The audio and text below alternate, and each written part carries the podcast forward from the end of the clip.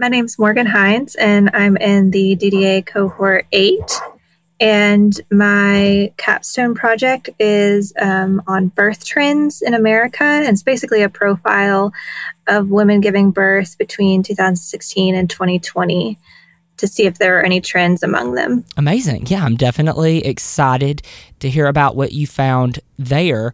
Um, but before we dive into the project specifically, I would love to hear what you were up to before you started uh, the program here at NSS and what um, inspired this change and led you here. Yeah, so um, the I would say the last six years I was been working. I've been working in finance, um, I started out at a small um, bank and doing their back office operations. Um, and then my husband and I moved to West Virginia uh, right before the pandemic hit. And I was lucky enough to get a remote job um, working as an assistant accountant at West Virginia University. So um, I did that for three years. And um, after the pandemic, I just was noticing all this data that was accumulating. And I was like, wow, I'd love to dig into that and see um, what's actually going on and, and who is who's analyzing this data. And um, that kind of led me led me to NSS in a, a roundabout way. I um, had friends that went through NSS um, and absolutely loved it. And I decided to take the leap. Um, and and then, of course, my TikTok algorithm showed me every data analyst that exists. And I um, felt like, oh, okay, I definitely made the right decision. Amazing. Uh, I, I'm so glad to hear that it sounds like you really were. You were totally just like called here, like all signs were pointing, like, come, come, come join you ended up where you were supposed to end up and I and I'm excited to hear it. So, you know, you came to NSS, you joined this program, and I know that you said questions relating to healthcare were really on your mind because of COVID. Is that sort of what inspired um, your project? And, and if not, what, what led you to ask the questions that you did and develop this project? So, yes and no. Um, personally, I think it, my project is more just to um, see where I fall into that category. Um, one of my motivations for this project was that as a married, childless millennial, I wanted to see if it was, in fact, our generation that was um, making this declining birth rate, all these declining birth rate articles that I've seen true. Um, I know there's a constant uh, argument going on between the different generations. So I was just kind of curious to see what type of women were having children and if I fell, in, fell into any of those categories. Yeah, no, I definitely. I mean, I'm from the South, so I've I've definitely heard lots of my grandparents. Uh, I mean, various generations. My grandparents, my parents, then my friends, like opinions on you know, I think that definitely the younger and younger you get, people's opinions on when to start a family and if to start a family and if they want a family, you know, all of that is definitely changing. So, um, your project is is definitely such a such an applicable one to today. Um, but then, in talking about your project and the development of that, what tools um, and technologies that you use, and then also where did you pull data from? Yeah, so I stumbled upon um, the CDC had really large data sets um, for like it, they covered all the births in the U.S. Um, and I found really good data sets for 2016 to 2020, which I felt was um, would be sufficient to show recent trends without it diving too much into the COVID uh, pandemic and what that effect had on birth birth trends in America. So I was lucky there. And then I was able to pull that into Python, which I absolutely love Python.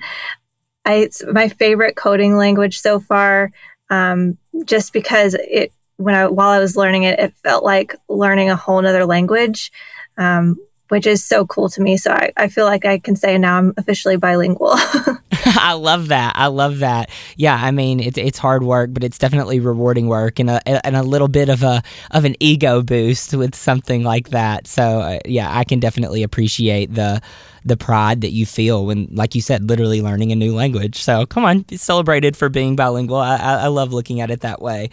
Um, so yeah, in talking about your project, you know, when it was all said and done, what do you think was the the story that was told, and what answers to your questions did you find, or surprises that were revealed along the way?